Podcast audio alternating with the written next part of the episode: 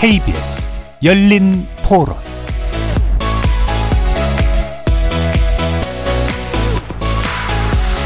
안녕하십니까. KBS 열린 토론 정준희입니다. 줄 서도 기름이 없다 그러고 시멘트도 그렇고 그런 것들이 이제 파급력이 크다 보니까 가뜩이나 이제 다른 경기도 안 좋은데 정답은 없을 것 같긴 한데 불법적인 부분에 대해서는 충분히 적극적으로 좀 엄단을 하는 게 맞다라고는 생각합니다. 시멘트가 안 오면은 공사를 못 하고 수출 문제도 있고 또 다른 업종하고 이렇게 도미노 현상이 일어나잖아요. 그래서 빨리 해결돼야 할 텐데 양쪽 다 해결하려는 의지가 조금 없는 것 같아요. 서로 싸움만 하려고 그러고. 이게 무조건 안 된다고만 할 게 아니라 국민이 이야기를 하면 또 들어주는 게 또 정부의 일이잖아요. 그래서 그분들도 물론 생계가 있지만 또 그런 물류들로 또 생계를 이어가시는 분들도 있잖아요. 또 그런 거를 막기 위해서 네, 빠르게 해결이 되면 좋을 것 같아요. 정부에서 그래도 일방적으로 개시 명령을 내렸다는 거는 어떤 의견도 들어보고 제스를 취해야 하는데 정부에서 그러지 않은 게 더 문제라 생각하지. 나라 경제나 뭐 전체적으로 좀 연말 다가오고 그러는데 그걸 굳이 이때 어, 협상은 해야죠. 국회도 서로 뭐 빨리빨리 법안 통과 못하고 그러니까 그런 부분에서 조금 화물연대도 시원시원하게 답이 안 나오니까 저런 행동을 하겠죠. 거리에서 만나본 시민들의 목소리 들어보셨는데요. 화물운수 차주들로 구성된 민주노총 산하 공공운수 노조의 화물연대 본부가 안전 운임제 확대 등을 요구하면서 총파업에 돌입해 있죠. 파업 6일째였던 어제 정부가 시멘트 업계 화물 운송자에 대한 업무 개시 명령을 발동하고 강경 대응 입장을 천명하면서 협상을 통한 해결이 불투명해, 불투명해졌습니다. 화물 운송사업자에 대한 업무 개시 명령이 발동된 건 제도 도입 이후 첫살인데요. 화물연대 측도 업무 개시 명령을 노동계엄령 선포로 간주하고 법률 대응에 나서는 듯 파업 장기화가 우려되고 있는 상황입니다. 오늘 KBS 열린 토론에서는 세 분의 물류 및 경제 전문가 모시고 안전 운임제 포함한 물류 산업 전반의 문제점 자세히 살펴보면서 대책 모색해보는 시간 갖도록 하겠습니다. KBS 열린 토론 지금부터 시작합니다. 살아 있습니다. 토론이 살아 있습니다. 살아있는 토론, KBS 열린 토론. 토론은 라디오가 진짜입니다. 진짜 토론. KBS 열린 토론.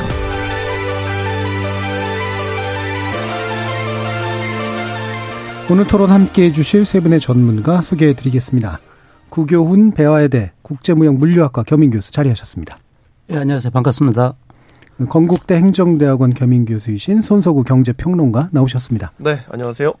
자, 물류대기업 임원 출신이시죠. 허용구 물류전문위원 함께 하셨습니다. 예, 안녕하세요. 문자로 참여하실 분은 샵 9730으로 의견 남겨주시면 됩니다. 단문은 50원, 장문은 100원에 정보 이용료가 붙습니다. KBS 모바일 콩 그리고 유튜브를 통해서도 무료로 참여하실 수 있습니다. 자, 지금 화물연대 파업 6일째인데요. 어, 정부가 일단은 시멘트업 운, 수 종사자들을 대상으로 한 업무 개시 명령을 내렸고 어, 처음 있는 일이죠. 이 불복의 경우에는 법적인 책임까지 묻겠다라고 해서 강경 대응 기조로 좀 더 흘러가고 있는 그런 분위기인데 전반적인 상황 어떻게 평가하시는지 세 분께 먼저 의견 들어보고 어, 구체적인 논쟁으로 돌아가 보도록 하겠습니다. 구교훈 교수님. 아, 네. 현재 화물연대의 물류 총파업이 7일째입니다. 근데 지금 이제 국민 여러분께 아시겠지만 컨테이너 수출입 컨테이너라든지 벌크 시멘트 그리고 어 주유소의 기름까지 수송이 어, 차질이 굉장히 심각하기 때문에 지금 우리 경제에 악영향으로 미치고 있습니다. 그래서 지금 오늘 저도 이제 뉴스에서 봤는데 어 업무 개시 명령이 떨어져서 지금 아마 어 운송사 운송사에게 전달이 되고 차주들을 한테 직접 송달이 돼야 되는데 이제 그런 부분이 좀 어떻게 되는지 지켜봐야 될 것 같습니다. 예, 일단은 좀 지켜봐야겠다는 말씀이시고요. 허영구 의원님. 아 예, 제가 볼 때는 이제 어 과거 어, 다수의 그 화물연대 파업 과정을 봐봤는데 이번에 그 업무 개시 명령이라는 카드가 어 제가 볼 때는 이제 마지막 단계에 나올 카드였는데 예, 그렇죠. 너무 일찍 카드가 그 나오다 보니까 이제 협상의 여지가 너무 좁아졌고 그렇죠. 어, 마치 이 게임은 어 어떤 협상보다는 100대 제로 음. 누가 이기고 누가 져야 된다는 어떤 이런 투로 보여서 어, 앞으로의 그 어떤 해결점에 대한 문제가 시간이 더 오래 걸리고 만일 어, 협상이 완료돼서 타결되더라도 그 후유증은 예, 예. 좀 상당히 오래 갈 것 같은 음. 그런 조바심을 좀 갖게 되었습니다. 예, 협상 가능성 문제와 함께 또 협상이 되거나 뭔가 결론이 나더라도 후유증이 좀 생길 예. 것 같다. 손석구 평론가. 네. 뭐 오늘도 계속해서 뭐 관련된 소식들이 나오고 있는데 뭐 지금 정유업계에 또 업무 개시 명령 도입할 수 있다라고 가능성 밝혔고요. 또 이 안전 운임제에 관련돼서도 대통령실에서 뭐 전면 폐지 카드까지 이제 가능성 거론하고 있- 있지 않습니까? 화물연대는 뭐 강경 기조고요. 과연 이게 지금 타협할 여지가 전혀 있는가라는 근본적인 의문을 갖게 되고요. 예. 앞서 이제 말씀하신 것처럼 이게 결론이 어떻게 날지 지금 전혀 예측 불가능인데 어떤 식으로 나더라도 이게 과연 누가 승자가 있겠냐, 음. 승자 없는 싸움으로 결국 흘러가지 않겠냐라는 의구심을 갖게 됩니다. 예. 네. 전반적으로 좀 우려되는 말씀들을 좀 전해주셨는데, 어, 그러면 이제 쟁점으로 들어가기 전에 하나 더 좀 전반적으로 짚어주시면 어떨까 싶은데요. 이게 이제 뭐 이런 식의 이제 그 대립이 만들어지는 데에서 누군가의 잘잘못을 또 명확하게 따지는 건 좀 어려운 일이긴 하지만 왜 이렇게 상황이 급하게 어, 말 그대로 강경 대응의 기조로 좀 흘러가게 됐을까? 그 어떤 출발점 내지 원인 같은 것들이 어떤 거였을까에 대한 좀 나름의 평가나 짐작이 좀 있을 수도 있으실 것 같은데 이 부분 어떠신지 구 교수님 좀 말씀 주실까요? 원래 이제 화물연대에서는 어 안전운임제 3년 일몰제가 이제 한 달여밖에 남지 않았기 예. 때문에 이제 일몰이 그냥 어 끝나고 종료가 돼 버리면 이제 없는 것 마찬가지이기 때문에 이것을 연장할 거냐 피- 폐지해서 신법을 새로 예, 예. 어 이제 입법을 할 거냐 문제인데 이제 연장했을 경우에는 여전히 자기들이 이제 불안한 에, 불안정한 위치에 있다는 거 이런 예. 부분 때문에 아, 이참에 어, 폐지를 하고 새로운 법을 상시 입법화해서 안전운임제를 어, 혜택을 좀 봤으면 좋겠다. 근데 이제 국토부에서는 지난 6월에 파업이 있었을 때도 어, 안전운임제 3년 일몰은 어, 뭐 연장되는 거로 아마 생각을 했던 것 같아요. 네. 왜냐하면 우리가 보통 어, 뭐 세액공제 3년 일몰제 이런 것도 다 매번 이렇게 연장이 되거든요. 네, 네. 그러다가 이제 또 10수년 만에 또 폐지도 되고 하는데 이 이제 안전운임제는 그래도 차주한테는 이제 최저임금 같은 격이니까 예. 물론 이제 화주들은 이제 적정 운임이라고 하지만 음. 그래서 이런 부분이 이제 어떤 폐지냐 아니면 이제 상시 입법하냐 또 연장이냐 이 부분에 대해서 너무나 이제 그동안에 협의가 없었다는 거죠. 네. 근데 그 협의가 원래 2월 달에 그 이제 교통연구원에서 성과 보고 안전운임제 성과 보고하고 토론회가 있었어요. 있었는데 음. 그때 이제 5월 30일 날 보고를 하고 나서 빨리 이제 국회 쪽에 이제 국토부가 보고를 해서 이게 이제 당정 간에 어떤 예의가 있어야 되는데 네. 이런 부분을 좀 이제 누락시킨 거죠. 또 음. 국회도 나름 이제 바쁜 일이 있었고 이러다 네. 보니까 이제 결국은 화물연대에서는 연말 가까워 가지고 이거 안 되겠다. 뭔가 좀 강수를 둬야 되겠다. 예. 이런 부분이 있었고요. 그다음에 이참에 아, 아예 그러면은 아, 품목까지 한번 넣어보자.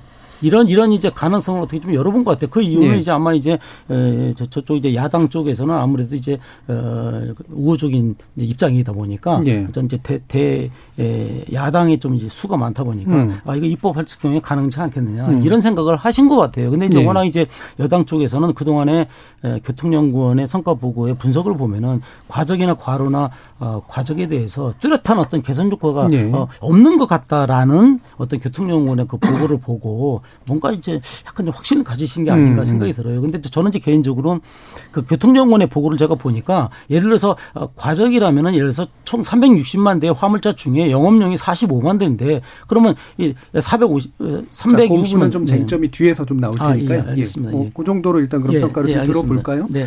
어, 왜냐하면 일단 폐지 는 별로 가능성은 없었던 것 같고 일몰 연장이냐 또는 대체 입법이냐 네. 뭐이 정도의 선택지였는데 실제로 뭔가 이게 후속 작업이 잘 이루어지지 않으면서 화물연대 측에서는 좋아짐도 나지만 이번 기회엔 좀 야당의 힘을 빌어서 입법 가능성을 높여야겠다라고 생각했는데 거기에 대한 이제 정부의 반발이 좀 생각보다 세게 나온 네, 네. 그런 상태인 거죠. 손평관님은 네. 어떠신가요? 이게 근- 근본적으로 원인을 짚자면 소통의 부재가 아닌가 싶어요. 예. 그러니까 6월에 당시에 이제 파업이 또 있었지만 그때 극적으로 이제 뭐 합의를 하고 파업이 종료가 되고 나서 사실 이제 그 일몰을 앞두고 있기 때문에 그 몇 개월 안 되는 시간에 타이트하게 얘기를 할 필요가 있었는데 이렇게 얘기할 수 있겠네요. 횟수는 치였을지 모르겠지만 음. 과연 서로 원하는 네. 얘기들을 진정으로 얘기를 했냐라는 데는 의문이 가요. 뭐 국토부에서도 얘기했지만 47회 만났다고 그러고 음. 그중에 35회 화물연대 참석했다고 그러고 단독으로도 14회 만났다 고 음. 하는데 화물연대는 대화가 일치에 진행되지 않았다고 완전히 네. 상반된 얘기를 하고 있거든요. 결국 화물연대가 원했던 거는 일모를 넘어서 영구적인 어떤 보장이라든지 아니면 품목 확대라든지 예. 그런 얘기들을 좀 실효성 있게 하자라고 화물연대를 계속 요구했는데 정부는 일몰 연장이 최선 그걸 마지노선으로 놓고 음. 얘기를 했기 때문에 서로 보는 기준점이 다른 상태에서 계속 얘기를 했으니 이게 뭐 과연 양쪽 다 불만인 거죠. 예, 뭐 예. 횟수는 채웠을지 모르겠지만 전혀 실효성 있는 대화가 이루어지지 않았고 오해가 오해를 거듭해서 쌓였다. 뭐 이렇게 봐야 될 것 같습니다. 그러니까 지난 협상에서 약간 미봉된 상태였었기 때문에 네. 어, 그래서 그동안 사실은 실효적인 협상을 사실은 미룬 면들이 좀 있었던 것 같다고 보셨네요. 허영구 위원님은 어떠신가요? 어, 지금 이제 저희가 우리나라에서 이제 특구직, 예. 특수 고용직이라고 하는 분들이 어, 이렇게 운송차주, KD, 뭐 어, 우리 출판, 아, 저 교육 담당들 예. 이렇게 말씀드리는데, 어, 뭐 많은 매스컴에서 다룹니다. 과연 운송차주 이분들이 어, 노동자냐, 예, 예. 어, 아니면 개인 사업자냐. 어, 정확히는 개인 사업자입니다. 어, 왜냐하면 월급을 받지 않고 계산서를 끊거든요. 그러다 보니까 이제 이 개인 사업자는 상법에 저촉을 받고 네. 예, 노동자는 노동 3법에 저촉을 받는데 이 문제가 저는 그 상법에 저촉을 받는 개인 사업자 관점, 관점에서 어, 문제를 풀어간다면은 화주라고 하는 대상과 협상을 한 겁니다. 예. 갑을 간의 계약이니까. 근데 이게 운송차주가 노동자라고 하는 관점으로 올라가다 보니까 예. 일종의 이제 대정부 투쟁 같이 보이고 음. 또 정부에서도 노동계 어떤 그 투쟁 같이 보이다 보니까 즉 상법상의 처리할 문제가 정치적 쟁점화가 되다 보니까 좀 예. 복잡하게 지금 엮인 것 같습니다. 예. 그러면 상법상으로 처리할 문제로 기본적으로 판단을 하고 계신데 예. 제도는 결국은 국토부가 운영을 하는 거잖아요. 그렇죠. 예. 그러면 이 화물연대 입장에서 이제 국토부에 요청하는 식으로 할 수밖에 없는 상태인 것도 맞지 않을까요? 그게 늘 풀리지 않는 숙제입니다. 그런가요? 예, 네. 알겠습니다. 그 부분 또 뒤에서 좀 더 구체적으로 예, 예, 짚어보고요. 아까 어, 손석구 평론가님께서 이게 양자 간에 지금 계속해서 좀 이해가 좀 잘 안 되고 있는 그런 상태. 네. 결국에는 보니까 이제 지난번에 있었던 협상 내용에 대해서 앞으로 뭘 할 것인가에 대해서 양자가 서로 다른 생각들을 가지고 있었다라는 네. 거라고 볼 수가 있겠는데요. 그러니까- 구체적으로 어떤 어떤 측면이었어요? 그러니까 합의문이라고 예, 하는 게 이제 논의의 연장 이게 키워드 아니겠습니까? 그렇죠. 그러니까 논의의 연장을 두고 서로 유리하게 해석을 하고 있는 거예요. 보고 음. 싶은 것만 보는 것 같죠. 그러니까 네. 원희룡 국토부 장관도 여기에 대한 설랑설레가 있으니까 단독 영상 찍어가지고 입장을 정확히 했지 않습니까? 음, 논의의 연장이라는 거는 그 안전 운임제에 대한 일몰 연장 음, 그 이상은 아니다라는 거고 품목 확대라든지 아니면 아예 상설 입법이라든지 이 얘기는 아니었다라고 분명히 밝혔고 예, 반대로 이제 화물연대에서 당시 이제 합의문 내용을 보면 사실 품목 확대에 대한 내용도 들어가 있기는 해요. 예, 뭐 상설 입법이라든지 품목 확대를 계속해서 논의한다. 논의한다. 음, 논의한다며 음, 왜 논의하지 않지? 음. 라고 화물연대는 얘기를 하고 있는 거고 국토부는 결론을 내놓고 논의를 한다는 게 아니라 음. 일단 일몰 연장을 기준으로 놓고 논의를 연장한다. 라는 합의였다라고 네. 얘기를 하는 거니까 거기서 오늘 서로 오해가 계속 있었던 거죠. 예, 그러니까 네. 논의를 연장한다는 게 그러니까 일몰을 연장을 일단 할 생각으로 이후에 좀 더 논의해 보자가 네. 국토부 입장인 거고. 화물연대는 음. 논의의 연장이라는 거는 품목 확대까지 포함해서요. 예, 예. 그걸 다 조건으로 놓고 얘기를 예. 하자라는 거였고요. 예. 거기에서 서로 오해가 계속 쌓였던 것 알겠습니다. 같습니다. 네. 자, 이 부분도 이제 상당히 좀 자꾸 이제 이럴 때마다 갈리는 그런 식의 내용이긴 한데요. 핵심은 결국 일단 안전 운임제니까 예전에 저희가 이제 그 올 초에 토론할 때 안전 운임제 얘기를 좀 구체적으로 하긴 했습니다만 안전 운임제 핵심 쟁점이기 때문에 이 부분에 대한 또 추가적인 설명을 구경 교수님께 한번 좀 부탁드려 볼까요?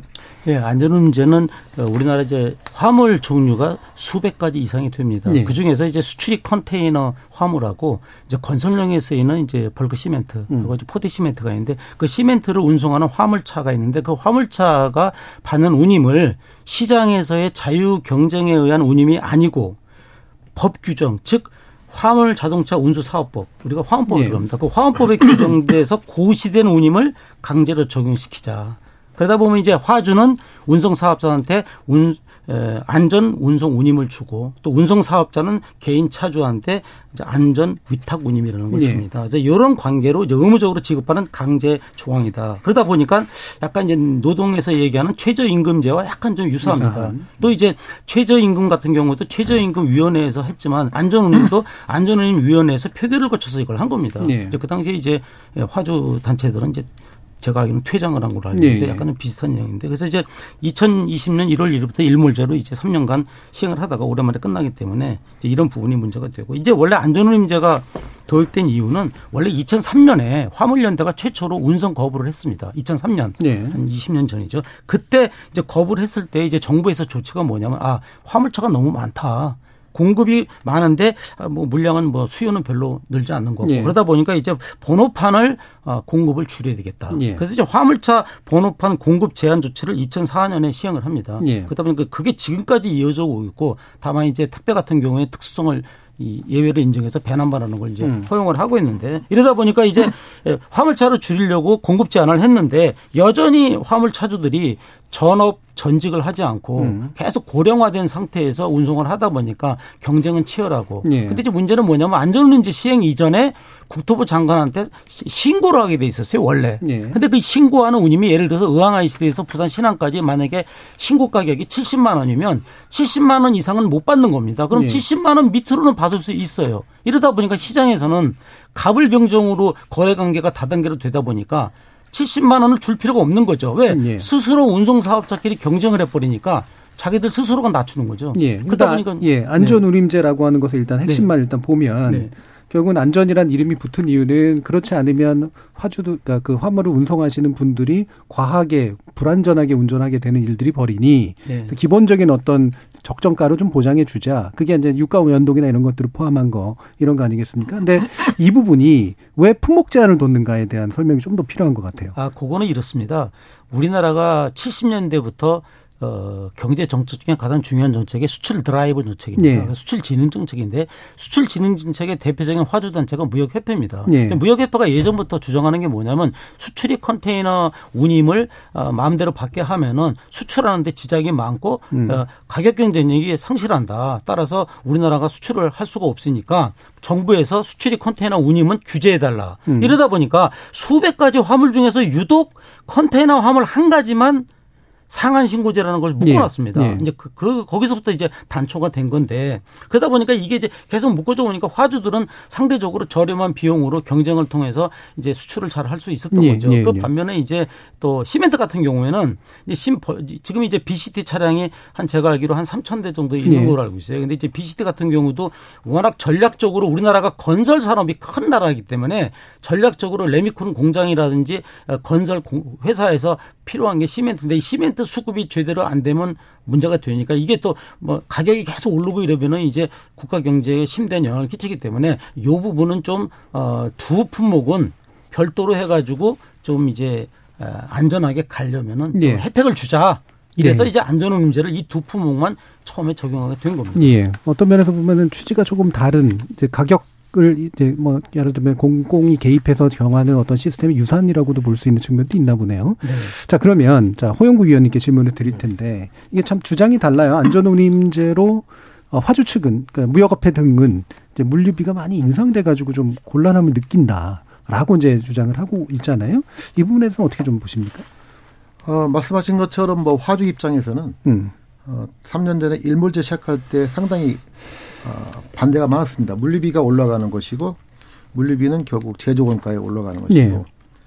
예, 좀더 부촉 말씀드리면 이제 2009년도에 이제 어, 우리가 전국 경제형 파업이 나가지고 화물연대랑 TF가 만들어지면서 사실은 표준 운임제라는 거를 처음에 네. 만들기로 했습니다. 즉 우리가 이제 반포 고속버스 터미널 가면은 서울 부산 가는 고속버스는 고속버스 회사가 달라도 똑같아요. 운임이에요. 네. 근데 왜 화물 자동차는 서울과 부산을 다니는데 어디는 100만 원, 어디는 50만 원. 근데 그걸 표준화시키자. 음. 해서 어쨌든 간에 이제 올라갔습니다.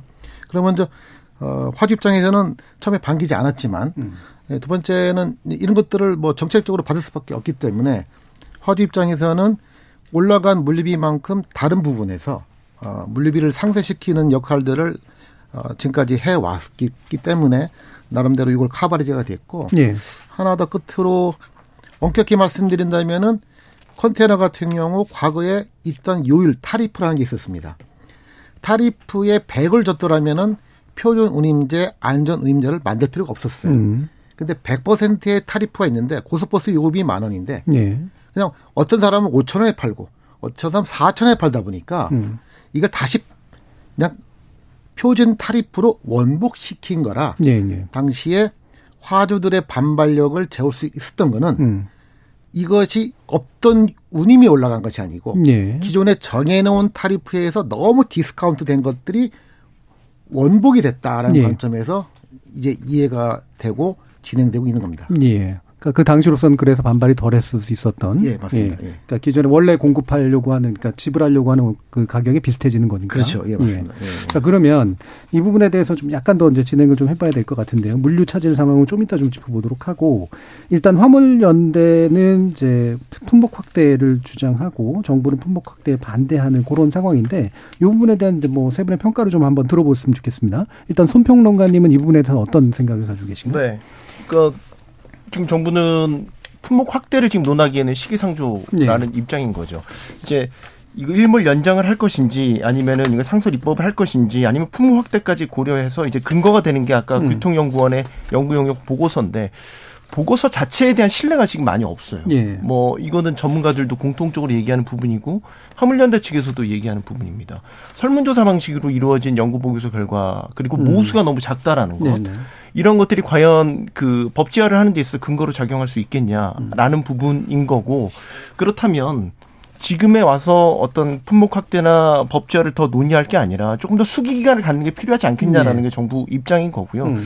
그런 차원에서 지금 화물연대가 요구하는 게 좀 급박하다. 음. 아, 라는 것이고 좀 더 수기할 시간을 갖자라는 게 기본 골자라고 보시면 볼 수 있겠습니다. 예. 네. 음. 자, 그러면 구교 교, 어, 교수님은? 아까도 잠깐 언급했지만 예. 품목 확대는 말이죠. 이제 정부 측에서는 품목 확대가 불가능하다, 음. 곤란하다 하지만 저는 이제 약간 생각이 다릅니다. 그 이유가 예. 뭐냐면은 현재도 우리가 이제 품목을 확대 하려면 화물의 특성, 중량, 기종점, 운행 경로, 운송 시간, 그다음에 항목별로 원가의 구성 정의, 산정, 그리고 상하차 시간이나 대기 시간, 계약의 형태, 거래 관계, 대금 지원 이런 것들을 다 수집해서 분석을 한 다음에 표준 평균 원가를 산정을 해야 되거든요. 근데 네. 문제는 뭐냐면 이런 걸 하는 작업이 불가능한 건 아닌데 이제 교통연구원이나 이런 데를 통해서 이제 연구 용역이 나가야 되는데 일단은 시간이 굉장히 오래 걸린다는 거죠. 예. 그러니까 지금 화물연대가 얘기하는 당장 지금 이것을 어 하겠다라고 약속을 해라라고 하는 것은 좀 무리죠. 예. 제가 볼 때는 왜냐하면 예. 이것은 보통 제가 볼 때는 한 2년은 잡아야만이 음. 품목 확대에 대해서 이게 품목이 또 워낙 많다 보니까 그 중에서 뭐 어, 이제 연대에서는 뭐 다섯 개를 정했지만 예. 이런 부분은 만약에 정했다 치면은 뭐 차종몇 더군다나 이제 컨테이너하고 비스티는 단일 차종입니다. 음. 근데 이제 다른 화물들은 차 급이 달라요. 예를 들어서 예. 1톤, 5톤, 10톤, 15톤 뭐 융바디 굉장히 많지 않습니까? 네네. 그러면 이런 것은 워낙 많다 보니까 정부에서는 감당을 이제 질에 이제 좀 놀란 거죠. 예를 들어서 그러다 보니까 복잡하니까. 그렇죠. 그래서 음. 제가 볼 때는 품목 확대가 불가능한 게 아니라 음. 가능은 한데 이제 연구 용역이나 여러 가지 기관이나 조사에 너무나 복잡하고 음. 또 비용도 많이 들고 시간이 첫째는 음. 상당히 걸린다. 그러면 이런 부분들을 약간 좀 뭐랄까요? 저는 타협 타협점을 좀 가져서 예. 좀 화물연대하고 국토부가 좀 진지하게 그러면 어, 기본적으로 품목 확대에 대해서 한번 논의도 해보고 연구도 해보자. 예. 꼭 한다는 게 아니라 해보고 가능성이 있다면 좀 깊이 논의하고 음. 이런 부분이 좀 있어야 되지 않는가 봅니다. 예, 그러니까 확대가 가능한 어떤 영역들이 있다면 구체적인 증거에 기반으로 해서 확대를 해보자. 네. 또는 그렇지 않다면 그때 맞춰가지고 다시 조정하자. 거기다가요, 제가 음. 한 가지만 첨언하면은 오히려 말이죠. 오늘 문제가 됐던 그 어, 탱크롤 있지 않습니까? 예. 정유. 이거는 예. 오히려 더 쉬워요. 왜 쉽냐면은 탱크로리 같은 경우에는 규격이 정해져 있습니다. 그러니까 예. 과적이 있을 수가 없겠죠. 예, 예. 이게 5천 리터, 만 리터, 뭐 15,000리터 정해져 있고 또 기종점 저유소에서 주유소까지 다 예, GPS로 찍으면 그대로 나오거든요. 예. 그러면 이제 운송관리 시스템 TMS 같은 거 통해 가지고 음. 하면은 이것은 얼마든지 어, 어 기종점이라든지 운행 경로나 이런 것들이 나와주고 음. 또 탱크로리의 특성이 뭐냐면은 고정적인 운송이에요. 예. 탱크로리 업계 자체가. 일정한 예, 네, 주기를 일정, 이게 하는. 불규칙하게 막 예. 짐을 찾아다니는 게 아니라 아주 일정한 패턴이기 때문에 오히려 그런 것들은 그쪽은 굉장히 좀 쉬- 쉽지 않느냐. 예, 빨리 할 수 있는 영역이고요. 예, 네. 자, 이 부분은 허영구 위원님 어떤? 아, 예. 구 교수님 말씀대로 두 가지입니다. 왜 굳이나 많은 품목 중에 예. 철강, 정유, 뭐 위험물, 사료, 곡물, 음. 택배, 간선이냐. 두 가지죠. 하나는 출발지와 도착지가 거의 일정해서 음. 표준이라고 하는 정할 수 있는 어떤 standard가 좋은 업종이고요. 예, 예. 또 하나는 이러한 다섯 가지의 품목을 보면은 어떤 사고가 일어날 경우는 괜히 큰 사고로 이을 수 그렇겠네요. 있는 예. 그런 의연물 쪽에 많습니다. 그래서 안전이 필요한. 예, 예. 음. 그래서 뭐두번 얘기 있다나 어, 품목은 뭐 적당하게 받고 음. 제가 2000년도에 요거 처음에 TF 만들 때 TF 예. 의원했었는데 음. 하나의 업종 시멘트 업종의 표준 의무를 정하는데 좀 1년, 2년, 3년이 걸립니다. 야, 실제로 시간이 많이 예, 걸린다는 시간이 사실. 걸립니다. 예. 예. 주관적 사실이 나- 많다 보니까 그래서 음. 뭐 품목을 정하되 하우투에 대한 방법은 음. 뭐 적절하게 협의가 가능하다고 봅니다. 예. 그래서 품목 확대를 굳이 이제 그 어, 어느 식으로든 정할 필요는 없고 예, 예. 하나하나 좀 늘려가는 그런 방식 같은 것도 가능할 수도 있다. 자, 그럼 시간이 필요하다는 건데 아까 이제 그 어, 손, 손 평론가님도 이제 말씀을 주셨는데 이 부분 어, 약간 더 의견을 들어봤으면 좋겠어요. 이런 시간이 어느 정도 필요하면서 어느 정도까지 원가 조사라든가 원가 항목에 대한 어떤 결정 이런 것들이 좀 가능하다고 판단하시는지 혹시 간단하게 견해 주실 수 있을까요? 네. 뭐 지금 일단 3년 연장을 하고 그 다음에 이제 또 하나 이제 위원회 구성에 대한 얘기도 해야 되겠죠. 예. 그러면은 이제 원가 산정부터 해서 아니 그러니까 먼저 이제 어떤 품목을 먼저 어, 확대할 것인지에 음. 대한 논의도 있어야 되겠고 거기에 따른 원가 산정도 해야 되겠고 그러면은 지금 기존의 국토연구원의 연구 용역 자료가 사실 1년 단위를 보고 예. 나온 거거든요. 그럼 이제 3년 연장을 한다고 치면은 거기에 더해서 어 2년 정도는 수기간을 갖고 그 장기간을 갖고 분석을 하는 시간이 필요하다고 보고요. 음. 3년 연장이니까 그러면 말미에 그 정도 연초쯤에 보고서가 나와서 그걸 가지고 논의를 하면 뭐그 다음에는 조금 더 어, 신뢰할 수 있는 데이터를 갖고 얘기할 수 있지 않을까라고 음. 판단을 해봅니다. 예. 그러면 한 3년을 일단 연장을 하고 그리고 한 이제 2년 정도 기간을 거쳐서 네. 3년 연장 때 최종 연도에 새로 이제 품목 확대 여부를 결정하는 그런 방식이 아마 타당할 수 있을 것 같다. 이제 이런 견해신데요. 대체로 뭐 세 분의 약간의 주 지점들은 다르지만 어 의견이 그렇게까지 많이 다른 것 같지는 않고요. 저는 예. 3년 연장은 또 3년 후에 또 다른 문제를 발생하기 때문에 예, 예. 연구위 하고 오히려 이 연구라는 조건은 변화무쌍한 게 아니 변화가 안 가능한 게 아니고 음. 임시로 했다가 또 임시로 하는 것보다는 예. 고정화했다가 문제가 생길 경우 변화를 갖고 오는 게 예. 오히려 더 어, 안정적인 음. 형태로 갈 것이다. 안전운임제 일몰제는 폐지하고 안전운임제를 채택하되 채택하되 예. 그리고 그 안에서 이제 필요한 품목 확대는 서, 서히 결정해 예, 나가는 예, 예, 예. 예, 그 방식이 좀 더 합리적일 것 예, 같다. 임- 예. 임시 땜빵식의 음. 대처는 좋지 않다고 봅니다. 예, 그럼 또 이제 뒤에서 갈등이 생길 수도 예, 있으니까. 예. 예.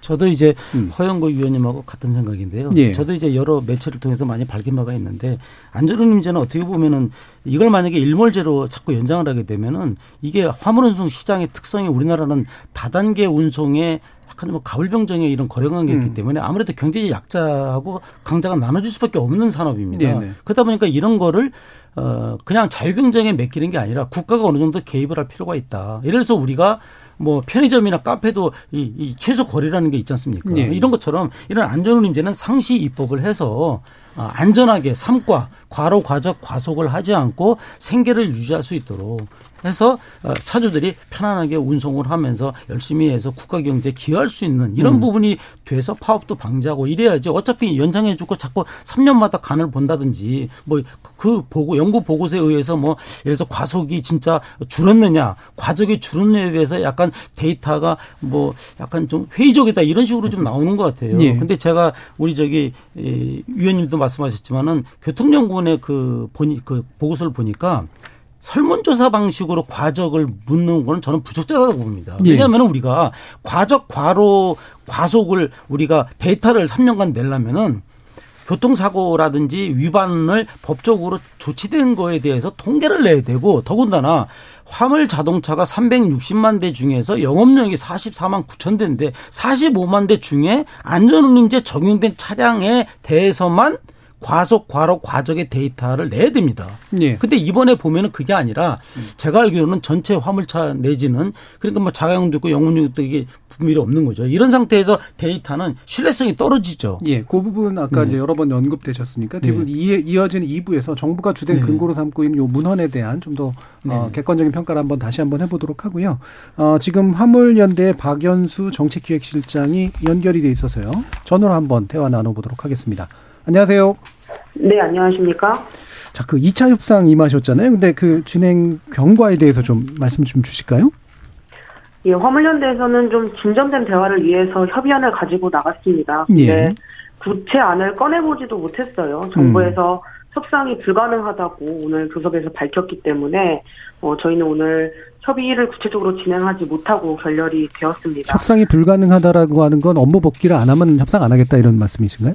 예, 그런 이야기도 있고요. 예. 지난 교섭에서 국토교통부 차관이 권한이 없다. 국토교통부는 이 사안에 대해서 협의할 수 있는 권한이 없다라고 이야기를 했고, 예. 뭐 저희는 어, 권한이 있는 그럼 장관이 나오든 음. 권한 있는 사람이 나오라고 요청을 했지만 어, 차관 얼굴조차도 오늘은 보지 못했습니다. 정부가 진짜 대화의 의지가 있는지 좀 모르겠는 모르겠다는 생각이 듭니다. 예. 자 그러면 이게 지금 그 문제가 급격하게 좀 악화되는 게 정부가 이제 업무 개시 명령을 발동했기 때문이고요.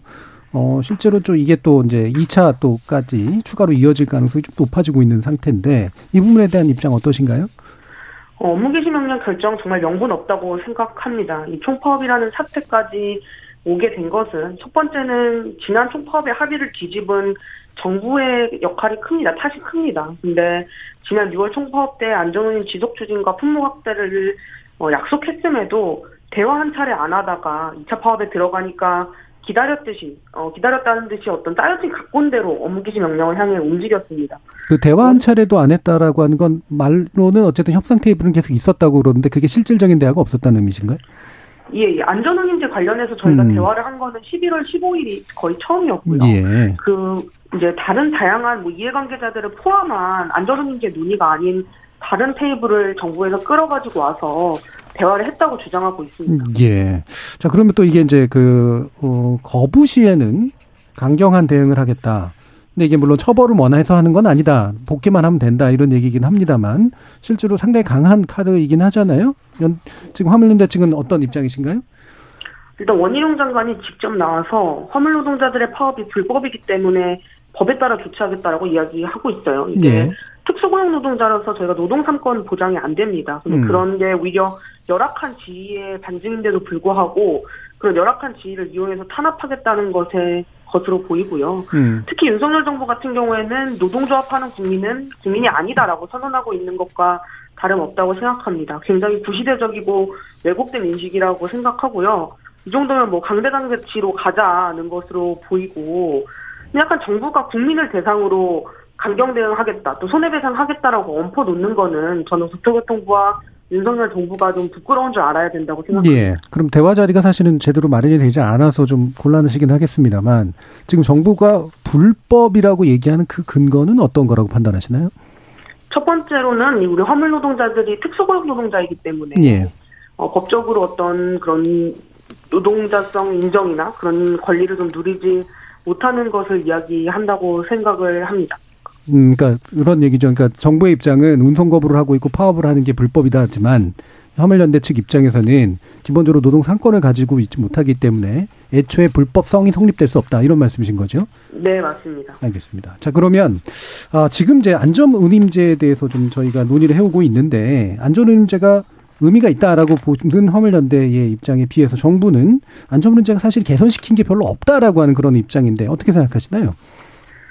어, 앞에서 아마 얘기가 됐을 텐데요. 예. 정부의 통계가 안전운임 제도 시행 대상이 아닌 화물차까지 포함돼서 굉장히 엉터리 표본으로 주장하고 있습니다. 그리고 음. 저희는 교통사고는 굉장히 전수가 많기 때문에 실제로 교통사고를 유발할 수 있는 위험한 운송을 야기하는 예를 들면 장시간 고강도 노동이라던가 과적이 얼마나 줄었는지가 더 적절한 지표일 수 있고요. 예. 국토교통부가 자체적으로 진행한 연구 영역에서조차 노동 시간이 줄었다는 점이 밝혀지고 있는데 음. 이런 점을 정부가 의도적으로 숨기고 있다고 생각을 합니다. 예, 그러니까 노동 시간의 개선 문제라든가 과적의 어떤 감소라든가 이런 부분들이 확실히 있는데 그 부분이 제대로 포함이 안 돼 있다는 말씀이신 거죠? 예, 예. 특히 과적이 줄었다는 부분은요. 음. 시멘트 화주들의 과반수 이상이 인정할 정도로 정부 예. 영역에서 화주들조차 이 과적이 줄고 있다는 효과는 인정을 하고 있는데 음. 이런 부분들에 대해서는 전혀 이야기하지 않고 엉터리 표본을 가지고 교통사고가 늘어났다 이렇게 주장하고 있습니다. 예. 자, 지금 국토교통부는 안전운임제를 일단 어 일몰제를 3, 3년 연장하는 정도가 최종선이다. 그리고 일단 품목 확대라든가 이런 데에서는 약속한 바도 없고 논의의 대상이 현재로서는 될 수가 없다. 이렇게 얘기하시는데 어 여기에 대한 입장 그리고 품목 확대를 요구하시는 이유에 대해서 말씀 좀 들어볼까요? 이, 이 화물 운송 산업의 구조적인 문제를 바꿔야 하는 겁니다. 예를 들면 화주가 일방적으로 모든 것을 결정하는 문제, 화물 노동자에게 모든 비용이나 책임이 전가되는 문제가 구조적인 문제인데요. 왜냐하면 이 문제 때문에 과적, 과로, 과속 같은 위험한 운송이 야기되고 또 도로의 안전을 위협하기 때문입니다.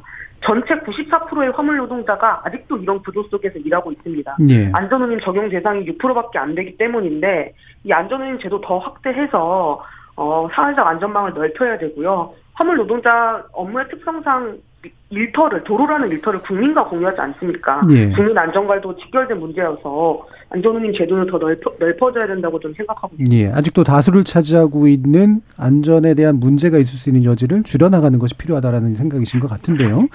아, 자, 지금 이제 화물연대 입장에서 보면 어, 이게 물류가 멈추게 하는 게 또 이제 뭐 어떤 면에서는 그 항의의 표시이기도 합니다만 이게 이제 산업 현장에 이제 그 파급 효과가 커지면서 여론이 혹시라도 좀 안 좋아질까 걱정하실 수 있는 부분도 있을 텐데요. 여기에 대해서 어떤 생각하시나요? 일단 뭐 모두가 다 힘든 시기에 총파업이라는 불가피한 수단을 선택하게 된 것에 국민들께 좀 어, 사과의 말씀을 드리고 싶고요. 다만 저희가 총파업에 돌입할 수밖에 없었던 이유에 대해서 주목해 주셨으면 합니다. 당장 총파업을 하면 어, 화물 노동자가 가장 힘듭니다. 자기 생계를 자기 손으로 끊으며 파업을 하고 있는 것이기 네. 때문에 그런데 일을 한다는 게 지금보다 나아질 거라는 희망이 있어야 일을 할 수 있는 것 아니겠습니까? 예. 안전운임이 없어지거나 또 확대되지 않은 채로 총파업이 종료되면 다시 예전으로 돌아가서 적자 보면서 운전을 해야 하니까 좀 끝까지 총파업을 진행할 예정입니다. 예, 알겠습니다. 자, 그럼 마지막 질문 드릴 텐데요. 어, 지금 뭐 정부에게 대해서 가지고 계시는 실망감이나 불만도 있으실 테고, 또는 입법부가 좀 제대로 좀 입법 작업을 하지, 했어야 되는 거 아닌가라는 생각도 있으실 텐데, 어, 여야 정치권에 대해서 마지막 말씀 좀 부탁드릴까요? 예, 국민이 업무 개시 명령을 내려야 하는 곳이 바로 국회라고 생각합니다. 어, 여당과 야당의 정쟁으로 안전운임제 논의와 처리가 늦어지게 된 것에 대해서 국회가 좀 무한한 책임을 느껴야 한다고 생각을 하고요. 특히 여당은 파업 처리를 하지 않으면 안전운임제 법안 논의를 안 하겠다라고 이야기하고 있는데 어, 최소한의 여당이 지켜야 될 자세나 자격을 어, 지키지 못하고 있는 그런 모습에 좀 유감을 표하고 싶습니다. 예, 알겠습니다. 자, 말씀 잘 들었습니다. 지금까지 화물연대 박연수 정책기획실장이었습니다. 자, 저희가 이제 국토부의 또 입장도 들어봐야 되는데요. 어, 국토부에게 전화 인터뷰를 요청을 여러 차례 드렸는데 응하지 않아서요. 아직까지 이제 답을 듣지 못했고요. 언제든 국토부가 반론에 어, 생각이 있으시면 저희 열린 토론과 함께 해주시면 되겠습니다. 어, 지금까지 일부 논의를 통해서 쟁점 사항들 몇 가지 정리를 해봤고요. 그동안 들어온 청취자 문자 들어보고 2부 이어가도록 하겠습니다. 정희진 문자 캐스터. 네, 지금까지 여러분이 보내주신 문자들 소개합니다. 4790님. 사전에 정부가 협상 테이블을 만들었으면 파업까지 돌입하지 않았을 텐데요. 정치력을 발휘하지 못해 결국 파업을 초래했다는 점이 안타깝습니다. 불법 운운하면서 강경 대응 기조만 천명하고 있는 정부 행보는 정치를 하는 게 아니라 힘으로 약자를 굴복시키려는 것 같습니다. 4404님, 택시 운전을 33년째 하고 있는 기사입니다. 타운전 업종에 비해 화물 운수업은 고소득 아닙니까? 화물 연대 측 주장은 다소 부당해 보입니다. 2990님, 정부에서 현실을 너무 모르는 것 같습니다. 장거리 운송에 있어 기름값, 도로비, 밥값, 보험료, 차량 유지비, 법인 관리비에 생활비 200만원 주고 나면 다시 20에서 30만원 적자입니다. 운송거리가 길수록 마이너스입니다. 1319님. 개인 사업자가 단체 파업을 하는 것 자체가 문제입니다. 국가 경제가 너무 어려운 상황인데 투쟁을 통해 개인 이익만 취하면 그만인가요? 6716님. 이번 충돌은 노조를 바라보는 현 정부의 기본 시각에서부터 문제가 있어 보입니다. 노조를 대한민국 경제에서 무조건 적으로 간주한 듯한 모습인데요. 정부의 자세부터 달라져야 합니다. 정은경님. 제 남편은 매일 500에서 600km 운전하는 화물 노동자입니다. 사업자는 안전보다 돈을 우선으로 합니다. 마치 노예처럼 살고 있는 남편이 참 안쓰럽습니다. 우리보다 경제력이 낮은 나라도 하루 운전 시간을 정해놓고 있다는데 이제 우리나라도 달라져야 하지 않을까요? 네, KBS 열린 토론. 이 시간은 영상으로도 생중계하고 있습니다. 유튜브에 들어가셔서 KBS 일라디오 또는 KBS 열린 토론을 검색하시면 지금 바로 토론하는 모습 보실 수 있습니다. 방송을 듣고 계신 여러분이 시민 노객입니다. 계속해서 청취자 여러분들의 날카로운 시선과 의견 보내주세요. 지금까지 문자캐스터 정의진이었습니다. 토론이 세상을 바꿀 수는 없습니다. 하지만 토론 없이 바꿀 수 있는 세상은 어디에도 없습니다.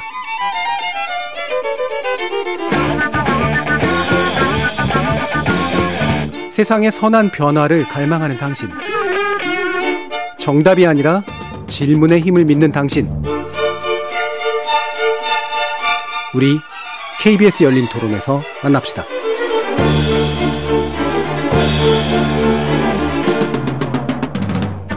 KBS 열린 토론 2부에서는 손서구 경제평론가, 허용구 물류전문위원, 구교훈 배화여대 국제무역물류학과 겸임교수 이렇게 세 분과 함께 국내 물류산업의 낙후지점 그리고 왜 이 문제가 자꾸 불거지는지 어떤 대책을 마련해야 되는지 구체적으로 짚어보는 시간 갖도록 하겠습니다. 자, 1부에서 좀 짚고 가려고 했었는데 2부로 어, 가지고 왔는데요. 어, 지금 아무래도 물류 상황이 좋을 리가 없는데 어느 정도 수준인지 일단 손석우 평론가님께 한번 여쭤볼게요. 네. 일단 전체적인 물동량 오늘 7일째인데 물동량은 좀 다소나마 올라갔더라고요. 오전 네. 상황 보니까 음. 여전히 심각한 물류 차질이 빚어지고 있습니다. 오전 10시까지 집계한 상황을 보니까 12개 항만 컨테이너 반출입량 이 평시 대비해서 63% 수준이었고요. 어제 50% 밑돌았었는데 그나마 좀 회복이 된 겁니다. 업종별로 보면 상황이 심각한데 특히 시멘트 같은 경우는 출하 차질이 심각합니다. 음. 단양이 좀 시멘트 생산 비중이 높죠. 이 지역 같은 경우는 제한적으로 지금 그 트레일러 출하가 진행 중이긴 한데요. 역시 출하량 평시 대비해서 10% 정도에 그치고 있고요. 시멘트 업체 경영난도 가중되고 있는데 이게 건설 현장에도 지금 연달아서 문제가 예. 나타나고 있습니다. 8개 건설사 전국 459개 건설 현장 가운데서 256개 절반이 넘죠. 레미콘 타설이 중단된 상태라고 하고요. 지금 뭐 일주일 정도까지는 그래도 우선순위 작업들을 바꿔가면서 버틴다고 하는데 이 이상 넘어가면 어, 타격이 좀 심해진다고 합니다. 예. 정유 부분도 지금 유리 제품 수송이 잘 되지 않고 있죠. 그래서 오전으로 봤었을 때 휘발유가 품절된 주유소 어, 23개소로 늘어났고요. 서울 수도권에서만 15개 넘습니다. 지금 이제 둔 탱크롤이 활용해서 긴급 수송하고 있는데 역시 음. 역부족이고요. 철강 같은 경우는 이제 화물차 출하 자체가 지금 잘 안 되고 있기 때문에 예. 역시 일평균 대비해서 출하량 절반 수준에 그치고 있습니다. 음. 오늘 산업통상자원부에서 이제 정유 분야에까지 업무 개시 명령 발동 강구하겠다고 입장 내놨거든요. 음. 현실화되면 역시 또 노조 반발이 더 예. 격해질 것 같죠? 네. 예.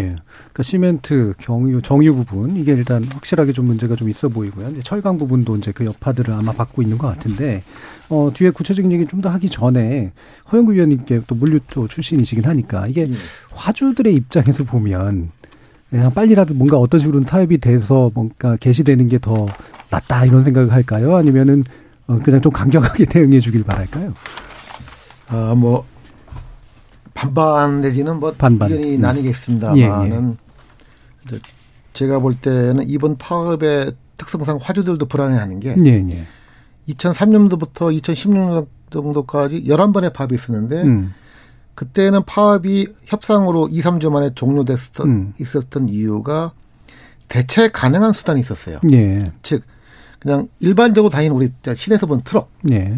이 트럭이 멈추면 다른 트럭 음. 또뭐 철도로 대체할 수 음. 있었는데 이 시멘트 또 추가 품목이 있는 이런 제품들 예. 컨테이너 이런 차량들은 차량이 멈추면 음. 다른 차로 대체를 할 수가 예. 없습니다. 대체가 불가능한 부분이 대체가 불가능하기 때문에 이 피해가 큽니다. 음. 그럼 화주 입장에서 볼 때는 이게 빨리 끝나는 것에 대해서는 굉장히 공감을 예. 할 겁니다. 예. 단 여기서 대체 수단이 없다고 생각할 때는 더 빨리 끝나기를 음. 이, 바라고 있는 거고. 예, 업종에 따라 좀 다르겠네요. 예. 예. 음. 네, 그런 면에서 조기 종료가 아무래도 음. 화주 제일. 입장에서는 제일 음. 건건인 겁니다. 네.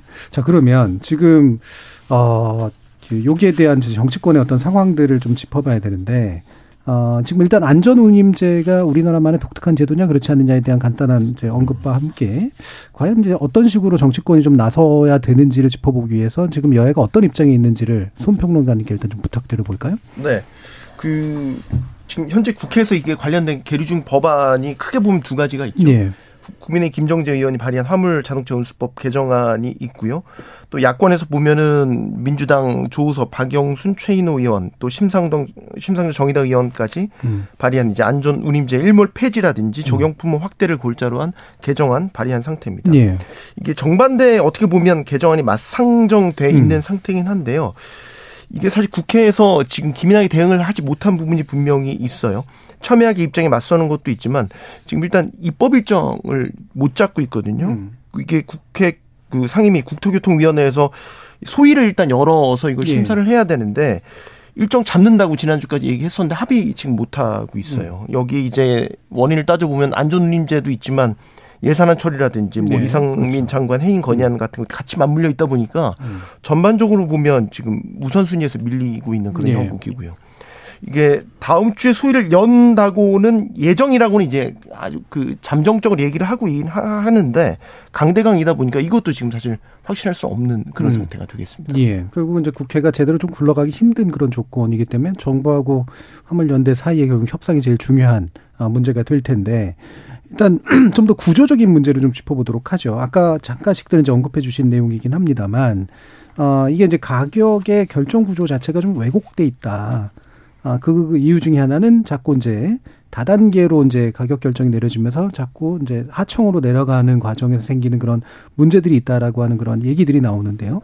이 부분은 구 교수님이 어떤 생각이신지 뭐 대체로 화물연대 측의 입장에 동의하시는 그런 생각이신지 한번 여쭤볼게요. 네.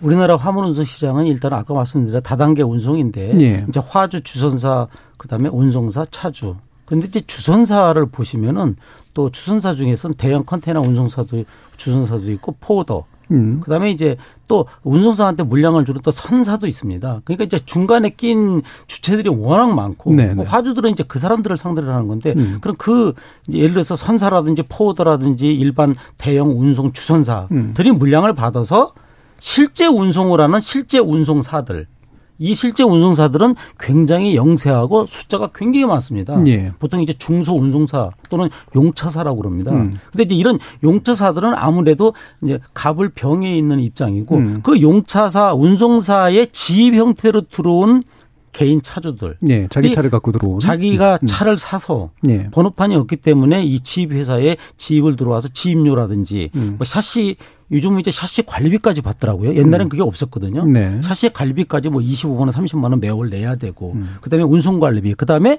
터미널이라든지 CY 의왕한 시대에서 또 상하 차료까지도 또 줘야 되는 네. 그러다 보니까 이제 띠끼는 게 많다 차주들은 음. 그러다 보니까 이제 가을병정으로 이루어지는 이런 다단계는 빨리 폐지해야 된다. 그러기 위해서는 정부에서 수년 전부터 이야기한 지입제 폐지를 하겠다라고 음. 어, 공언을 했었습니다 이미. 그래서 지금 연구 용도 되고 있고 문제는 네. 뭐냐면 이게 워낙 수십 년간 고착화된 제도이기 때문에 특히 이제 주선업 협회 이쪽에 뭐 용달 협회나 주선업 협회 이런 쪽이 굉장히 많거든요. 이해관계가 있겠죠. 예. 그래서 음. 그러다 보니까 이 부분을 빨리 해결하지 않는 한은 음. 왜냐하면 자동차 번호판을 묶어놓고 지입제 속에 차주들을 가둬놓고 그 틀 안에서 어, 원초적인 근본적인 해결책을 마련하기는 제가 볼 때는 힘든 것 같습니다. 예. 왜냐하면 여태까지 많은 대안을 해봤지만 잘 안 됐거든요. 음. 그래서 이런 부분은 우리 고질적이다. 두 번째는 뭐냐면은 수출입 화주들이나 일반 화주들이 가장 큰 문제는 뭐냐면 물류가 아, 마지막 남은 원가 절감의 부분이다. 이렇게 음. 생각을 하거든요. 그러다 보니까 물류비를 입찰을 통해서 경쟁을 시켜가지고 다운을 시킵니다. 예. 근데 심지어 어떤 모 그룹에서는 신호등 입찰이라고 있습니다. 신호등 입찰이 뭐냐면 입찰이라는 건 원래 비밀적으로 해야 되는데 입찰, 1차 입찰 한 다음에 그걸 까가지고 보여줍니다. 아, 이쪽에서 음. 질싸게 들어왔다. 예. 다 다시 한다.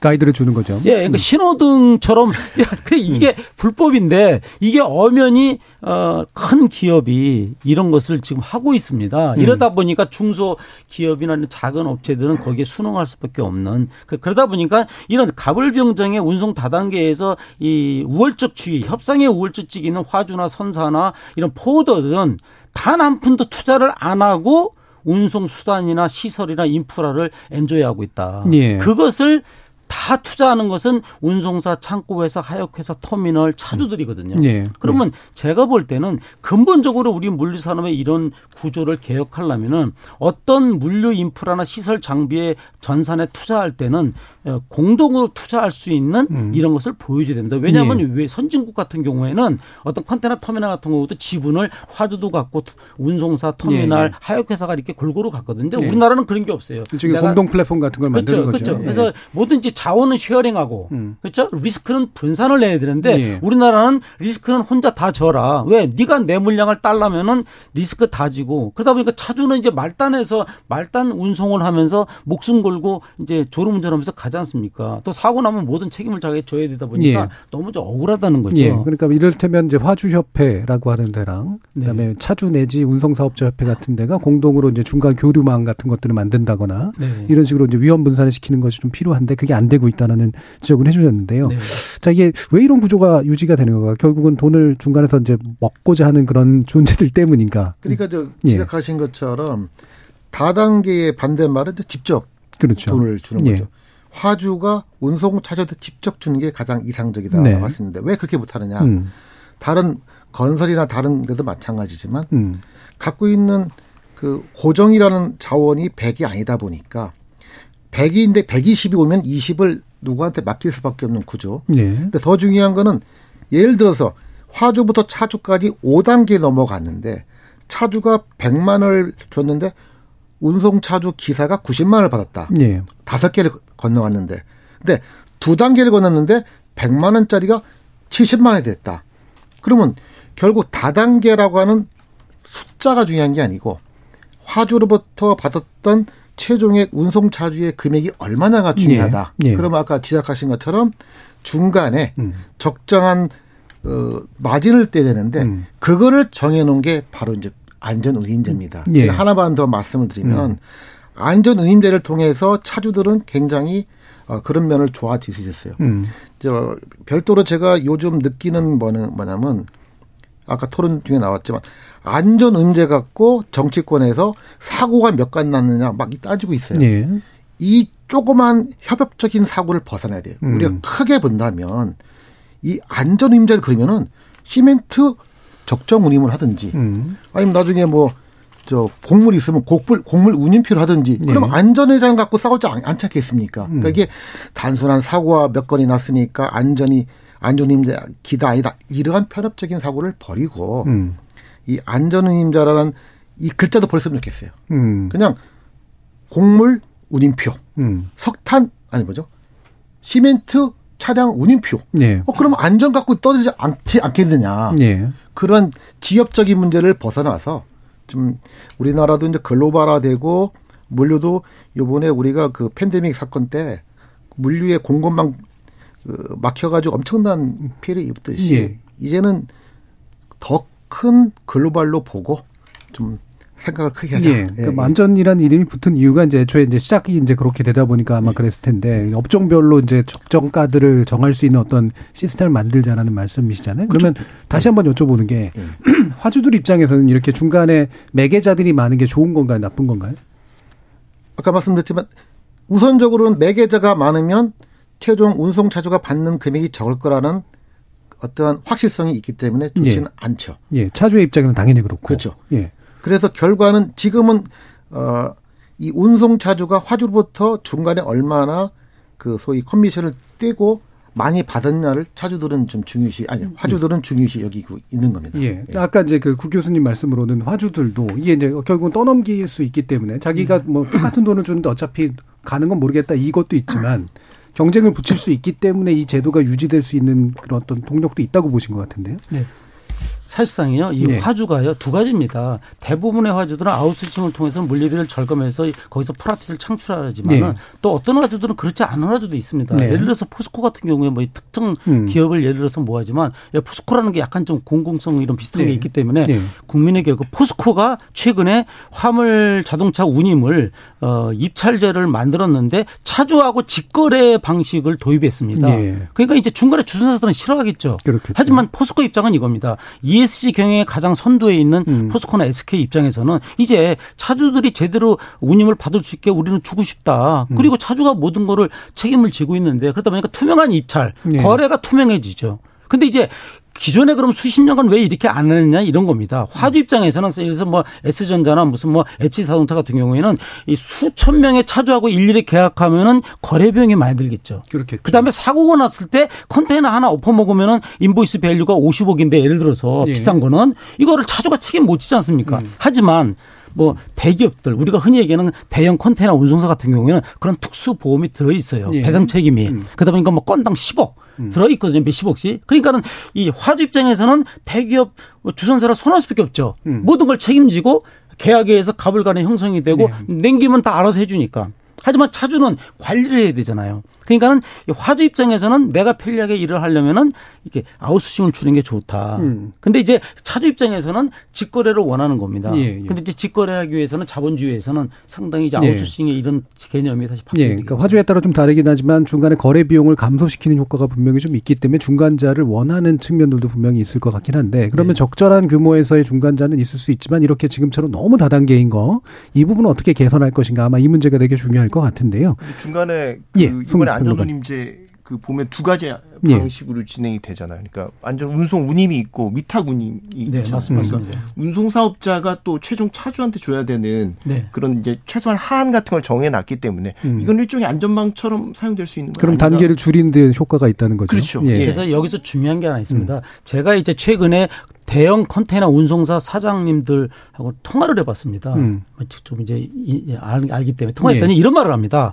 화주만 안전 운송 운임을 준수하면 운송사는 얼마든지 안전 위탁 운임을 차주한테 준수하는데 문제가 없다. 예. 무슨 말이냐면 우리나라 운송 시장이 화주만 제대로 주면 중간에 있는 사람들은 우리가 거기서 냉겨먹고 주기 때문에 문제가 없다는 거예요. 예. 문제는 뭐냐? 화주가 제대로 안 주기 때문에 나도 줄 수 없다는 거예요. 그러니까 여태까지 우리나라 시장이 문제가 됐던 거는 맨 정점에 있는 화주가 제대로 타리프대로 안 주기 때문에 중간에 있는 사람도 나도 먹어야 될 거 아닙니까? 수수료를. 음. 예. 이거를 못 먹고 냉길 수는 없잖아요. 예, 이 부분에서 간단한 혹시 언급하실 수 네. 있을까요, 황국 위원님? 혹시 이게 화주가 제대로 안 줘서다라고 네. 하는 그런 지적에 대해서는? 제가 이제 그, 음. 어, 이 논의 처음에 말씀드렸던. 예. 예, 원래는 저, 그, 타리프라는 게 적정 예, 예. 있었습니다. 음. 다만, 저, 이거는 화주의 의지든 음. 아니면 이 운송사나 차주들의 경쟁에 의해서 내려갔던 예. 100%의 표준율이 뭐 50까지도 이렇게 내려왔던 예. 이러다 보니까 화주들이 아니 내가 100, 100을 주고 싶은데 그 물류나 운송사 차주들이 경쟁을 해서 여기는 90을 주세요. 음. 여기는 70을 주세요. 하다 보니까 내려왔다라고 하는 또 나름대로의 그거를 마다할 이유가 것 마다할. 이유가 없었죠. 예. 그래서 예.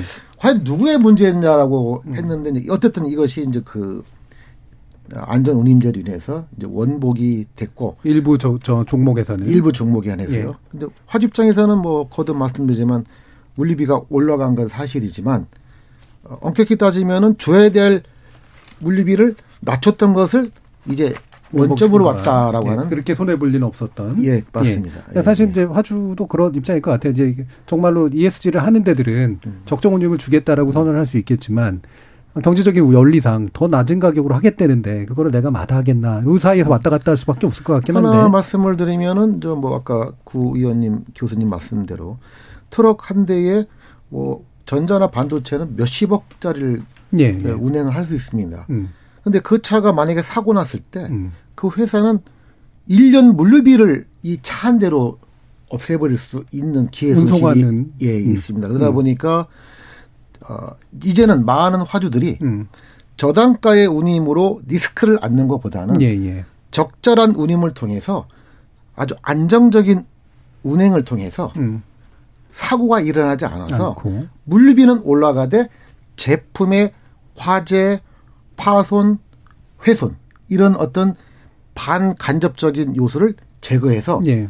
결국은 따지고 보면 그렇게 손해될 건 없다. 예, 그러니까 위험 비용을 줄이는 어떤 효과가 예. 있기 때문에 제가 한 가지 추가드리면요. 예. 지난 팬데믹 3년 동안에 어떤 일이 있었냐면은 우리나라의 수많은 수취 화주들이 미국 LA 롱비치항에 수출을 하기 위해서 해상 운임을 종전 타리프보다 3배에서 6배를 지불을 했습니다. 예. 그러면 40피트 컨테이너 하나당 15,000달러에서 18,000달러. 그럼 우리나라 돈으로 2천만 원입니다. 예. 그러면 해상 운송에 2천만 원은 기꺼이 지불하면서 운송에서 국제 복합 운송의 국내 구간. 예. 이건 국내 운송이 아닙니다. 우리가 잘 알아야셔야 될 게 국제 운송 구간의 국내 구간이지 국내 운송이 아니에요. 음, 완전. 이런 따지면은 예. 전체 국제 운송 중에 국내 구간일 뿐이죠. 음. 그러면 이 국내 구간에 종전에 비해서 20만 원 더 주는 게 그렇게 부담이 되는 거냐라고 저는 반문을 하고 싶어요. 그러니까 무슨 말이냐면 무역협회의 그 주장이 너무 궁색하다. 그러니까 2천만 원도 주면서 원래 그게 예, 한 300만 원 줘야 될 걸 2천만 원 준 거거든요. 이제 팬데믹 예. 때문에. 예. 근데 이 내륙 운송료가 안전 운임이 되면서 종전에 비해서 20만 원이 올랐다. 그 20만 원을 진짜 그렇게 부담하기가 힘들었던 예. 건지에 대해서 저는 약간 좀 예, 뭐, 의문점을 갖는 겁니다. 도덕적인 질문이기도 하고요. 동시에 또 이게 협상력으로 결정되는 또 이렇게 냉정한 또 영역이기도 해서 결국엔 제도가 이걸 어떻게 조율할 것인가의 문제일 텐데요. 어, 물류 시스템 을 전반, 전반적으로 계속 선진화할 필요가 분명히 있을 텐데 이런 그 상당히 낙후된 시스템에서 갇혀 있는 이유가 뭐냐 이걸 어떤 부분들을 어떻게 풀어야 될 것이냐라는 논의를 통해서 마무리를 좀 지어가면 좋을 것 같은데요. 근데 저희가 예. 지금 너무 화주 입장에서는 얘기를 안 하는 것 같아서. 예, 아니, 그러니까 뭐- 제가 화주 입장 계속 여쭸는데 근데 이제 뭐 예. 비용 상승이라는 측면에서 본다면 화주 입장에 당연히 부담이 되고 이제 아까 우리 구 교수님 말씀하셨지만 이게 정상화 과정이라고 본다면 뭐 일가견이 있지만 이 법제화가 됐었을 때 매년 위원회가 열려서 원가 산정이 되고 거기에 따라서 이제 최저 운임이라는 게 결정이 되는데 이게 단기간 몇 년만 보고 화주들이 지금 불안해하고 있는 게 아니거든요. 길게 보면 이게 법제화 됐었을 때 매년 올라갈 거란 말이에요. 이런저런 비용 붙여서. 예. 그럼 결국에는 물류 경쟁력이라는 근본적인 부분에서 화주들이 걱정을 하지 않을 수 없는 거고 그러니까 이게 제도적으로 좀 보완될 거는 하안이 만들어졌으니까 뭐 예를 들면 상한도 만들어진다든지 예. 아니면 다음 운임 때는 전년도 대비 예를 들어서 인상률을 뭐 제한을 걸어둔 그런 옵션을 제공한다든지 뭐 이런 논의도 같이 좀 이루어져야 되는 것 아닌가 예, 그런 게 뭐 제도 개선에서 상당히 중요한 한 가지 어, 주장이거나 또는 의견일 수 있을 것 같고요. 또 네. 다른 분들 말씀 한번 들어보죠. 허영구 위원님 어떤 부분을 좀 개선했으면 좋겠다는 생각을 하시나요? 아까 이제 낙후된 물류 시스템. 예. 결국 이제 물류 시스템이라 한다면은 뭐 우리가 이제 네트워크, 차량, 뭐 people, 전산 시스템 여러 가지가 있는데 어 저희 나라는 이제 기본적으로 물류, 운송, 뭐 차주 이렇게 어떤 단어가 segme 어, segment 될수록 3D 업종 또지는 또뭐 그렇게 뭐 inside 하지 않는 예. 약간 좀 소외된 업종으로 하다 보니까 이제 정부 투자도 좀 약하고 어 화주 기업에서도 제조나 구매 쪽에는 많은 투자를 하지만 음. 생산에는 많이 하지만 물류는 뭐 좀 등한시하는 이런 것 때문에 전반적으로 이제 물류에 대한 어떤 선진국 대비 시스템이 낙후됐다 이렇게 평가를 하고 예. 있어서 어, 물류업계에서는 늘 주장하는 바가 물류 부서가 없다. 음. 뭐 지금 해양수산부, 뭐 국토부 등등 많은 예, 부서가 예. 있지만 주간 정부 부서가 없으니 예. 어, 늘 이쪽 업계에서 주장은 어, 이 다른 부서를 통합할 수 있는 국무총리실 산하에 음. 물류를 여러 부서를 총괄할 수 있는 예. 물류 담당 부서를 만들어서 어, 어떤 이런 문제도 좀 협의하고 물류 전반에 대한 선진화에 대해서 어, 좀 끌어갈 수 있는 부서. 예. 그 물류를 전담할 수 있는 그런 부서가 정부 부서나 내지 정부 기구가 필요하다. 그렇죠. 예. 그러니까 어떤 문제가 생겼을 때 그것을 갖다가 막고 해결하는 그런 기능이 아니고 음. 예, 실제 물류를 어, 선진화시킬 수 있는 어떤 전담 기구, 뭐 부서, 뭐 장관급 뭐 이렇게 많이 요- 요구를 하고 있습니다. 예, 그럼 짧게라도 화물차 총량 규제 정책 화주 측은 폐지해야 된다 이런 입장인데 이 부분은 어떻게 생각하시나요?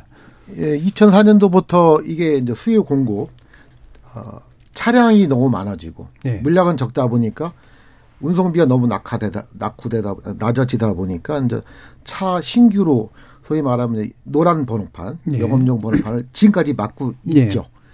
아, 그래서 이제는 뭐 수요 공급이 뭐 업종마다 다르지만 거의 이제 와 있습니다. 예. 그래서 이제 화주들 입장에서 볼 때는 차가 부족합니다. 음. 그러다 보니까 이제 뭐 전기차나 택배 같은 경우는 별도 나오지만 예. 어, 차가 부족하다 보니까 소위 영업 번호판, 우리 말하면 노란 번호판이 시장에서 몇 천만 원씩 주고 음. 거래가 됩니다. 음. 그 거래 금액은 결국 화주나 차주나 운송 물류사나 다 원가로 또 반영이 됩니다. 결국 부담이 된다는 거죠. 예, 그래서 모두. 결론적으로는 어, 이 소위 총량제를 풀어야 된다. 그거는 음. 뭐 방향이 맞습니다. 예. 요 총량제 뭐 시간이 많이 남지 않았습니다. 혹시 두 분 중에 총량제는 다른 견해 혹시 있으신가요? 예, 저도 이제 마찬가지로 총량제는 당연히 풀어야 됩니다. 음. 왜 그러냐면은 지금 보면은 우리가 번호판이라는 게 우리 사회적으로 굉장히 문제가 된 게 뭐냐면 그게 약간 권리금 같은 거거든요. 예, 예. 근데 지금 부동산 같은 경우 보면 판례에 이제 상가 권리금 제도가 불인정됩니다. 판례에 보면은. 그러면 우리 물류는 왜 그런 걸 따라가지 못하는가 이런 부분이 하나 있고 두 번째는 우리나라 물류 산업의 가장 큰 취약점은 현황 통계가 정확치 않다는 네, 겁니다. 근데 이제 우리 물류정책 기본법 7조에 보면은 이런 물류의 여러 가지 정보나 이런 것들을 조사할 수 있다. 저는 이게 잘못됐다고 봅니다. 봅니다. 조사를 해야 될 책무가 있어야 되는데 음. 조사할 수 있다는 건 반대로 얘기하면 조사를 안 해도 뭐큰 예. 저희가 없다는 거거든요. 이거는 굉장히 국가나 지자체의 역할을 너무 등한시하고 있다. 음. 그래서 세 번째는 우리가 팬데믹 때 글로벌 공급망에 대해서 지나치게 신경을 썼습니다. 하지만 국내 물류 이슈에는 좀 등한시한 게 아니냐. 예, 예. 이런 부분은 저는 좀 문제가 되고 그다음에 이제 우리가 이 지금 ESG 경영이 대세인데 이런 부분을 굳이 강조하지 않더라도 뭔가 화주나 운송사, 주선사, 차주로 이어지는 이런 공급망, 이런 value chain에서의 어떤 ESG 경영을 또 해야 된다. 예. 그다음에 예. 마지막으로는 우리나라가 수출 세계 6위, 무역 10위 대국입니다. 근데 물류는 세계은행이 2년마다 발표하는 물류 성과 지수 LPI를 보면 우리나라가 25위입니다. 예. 이 얘기는 뭘- 뭘 뜻하냐면은 무역은 잘하고 있는데 물류는 잘 못하고 있다. 그 얘기는 그만큼 열악하다는 거죠. 알겠습니다. 그 이런 부분은 예. 좀 투자가 있어야 되지 않나 봅니다. 예, 보통 그 언급하실 때 두 개 내지 세 개로 언급하시는데 언제 끝날까 했더니 다섯 개쯤에서 이제 끝났습니다. 예. 자, 손승우 평론가님께 그러면 이제 마지막으로 이제 한 분씩 예. 예, 마지막 그 재원이나 대책에 대한 관련된 의견들 여쭤볼 텐데요. 손승우 평론가님. 예, 뭐 짧게 하겠습니다. 파업의 예. 시기가 일단 너무 좋지 않다. 음. 그러니까 실물 경제 얼어붙고 있는 상황에서 화물연대 파업이 아 시- 실물 경제 얼마나 치명타가 될 것이냐라는데 걱정을 하지 않을 수 없고 정부나 국회에 기면하지 못했던 대응 또 노동계도 양보 없이 계속 강경 투쟁 얘기하고 있고 또 논란이 될 만한 또 업무 개시 명령 이런 것들이 상황을 참 꼬일 대로 꼬이게 만든 것 같거든요. 그러니까 참 정부도 노동계도 그렇게 이성적으로 판단을 했으면 합니다. 줄 건 주고 받을 건 받고 서로 최악은 피하는 지혜를 좀 발휘해야 되지 않을까라는 예. 생각을 그러니까 갖게 됩니다. 시기가 워낙 안 좋고 네. 타협의 분위기로 가지 못하는 것에 대한 우려 얘기해 주셨네. 허영구 위원님. 제가 실제 우려하는 바는 불법이 아니고요. 예. 준법 투쟁입니다. 예, 오히려. 불법은 일부에 불과합니다. 음. 뭐 쇠고수를 쌌다 등등 그거는 저 약간 개인적 성향으로 했지만 불법은 끄집어내서 사법 처리를 하면 되는데 예. 만약에 이 운송차주들이 준법 투쟁을 한다. 즉 과적 안 하고 음. 준법 속도 정하고 쉬는 시간 지키고 또 상차지 하차지 가서 내 대기 시간 필요 없어요. 예. 나는 대기 시간 못 지킵니다. 바로 나가버리고 음. 컨테이너 차가 부산 시와에 가서 3시간만 기다리세요. 음. 아, 나는 준법입니다. 30분에 나갑니다. 예. 이런 준법 투쟁이 사실은 저희가 현장에서 느꼈던 바입니다. 음. 그래서 이제 정부 입장에서는 불법이라는 단어보다는 음. 준법 투쟁을 했을 때 더 무서운 결과가 나온다. 예. 그만큼 그러한- 법이 잘못됐다는 얘기네, 그러면. 예, 예. 그러한 시나리오 하에 두 번째는 아까 그 의원님, 교수님 말씀대로 이건 이제 협상으로 끝나야 되는데 어, 죄송합니다만 정부 관계자나 이런 분들이 예전에는 그런 경우도 있었습니다. 뭐 장관님도 좋아요. 예. 좋지. 운송차주 차를 타고 음. 이 파업 현장도 가서 예. 직접 그네들과 차를 타고 다니고 그네들의 얘기를 들으면서 보고서를 보고 남한테 얘기 들은 게 아니고 결정권자들이 내가 눈으로 본 상황을 보고 마지막 화, 차주나 화주나 뭐 이걸 지키는 경찰이나 운송차주나 다 국민입니다. 국민. 예. 한쪽이 이기는 승리가 아니고 국민을 다 아우리는 음. 그러한 통 큰 결정을 내리는 것이 가장 좋다고 봅니다. 예. 구 교수님 아까 다섯 개 얘기하셨으니까 한 개만 30도 동안 얘기하시죠. 예. 지난 6월 10일 날윤 대통령께서 출근길 도어 스태핑에 이런 말을 했습니다. 노사 문제는 정부가 법과 원칙을 중립성을 가져야만 되고 노사가 자율적으로 자기들의 문제를 풀어갈 수 있는 역량을 축적해 나가야 된다. 이런 말을 했어요. 예. 근데 지금 지금 보는 모습은 강대강의 대응으로 어, 피로도를 높고 얻을 게 없는 서로에게 상처만 주는 식의 이런 이런 해법은 제가 볼 때는 국민 경제 전반에 악영향을 미칠 수 있다. 예. 그리고 국민들을 힘들게 할 뿐더러 가장 중요한 거는 화주들이 해외 바이어에 대해서 계약 위반이 돼서 크레임이 걸린다든지 국가 신인도가 음. 하락하고 이런 건 굉장히 심각한 겁니다. 그래서 예. 이런 부분들을 좀 헤아려서 예를 들어서 개인 차주, 개인 사업자의 위치에서 일을 해결을 하는 게 더 필요하고 예를 들어서 화물연대와 예. 이걸 연결을 자꾸 시키는 것보다는 좀 분리해서 개인 알겠습니다. 사업자로서의 앞으로 이런 예. 안전운전 품목 확대 부분에 대해서 좀 진지하게 예. 좀 논의를 해가면서 풀어야 되지 않느냐. 알겠습니다. 너무 선거 성급하게 길을 가면 좀 곤란하다 예. 말씀드리겠습니다. 자, KBS 열린 토론 이것으로 이제 정리하겠습니다. 오늘 함께 해 주신 허영구 물류전문위원, 구교훈 배화여대 국제무역물리학과 겸임교수, 손석우 경제평론가 세 분 모두 수고하셨습니다. 감사합니다. 네, 고맙습니다. 예, 고맙습니다. 네, 수고하셨습니다. 업무 개시 명령을 한다는 건 공적 기능이 있다는 거죠. 그 공적 기능에 맞는 보호와 지원 있었는지 한번 살펴봐야 할 것 같습니다. 지금까지 KBS 열린 토론 정준이었습니다.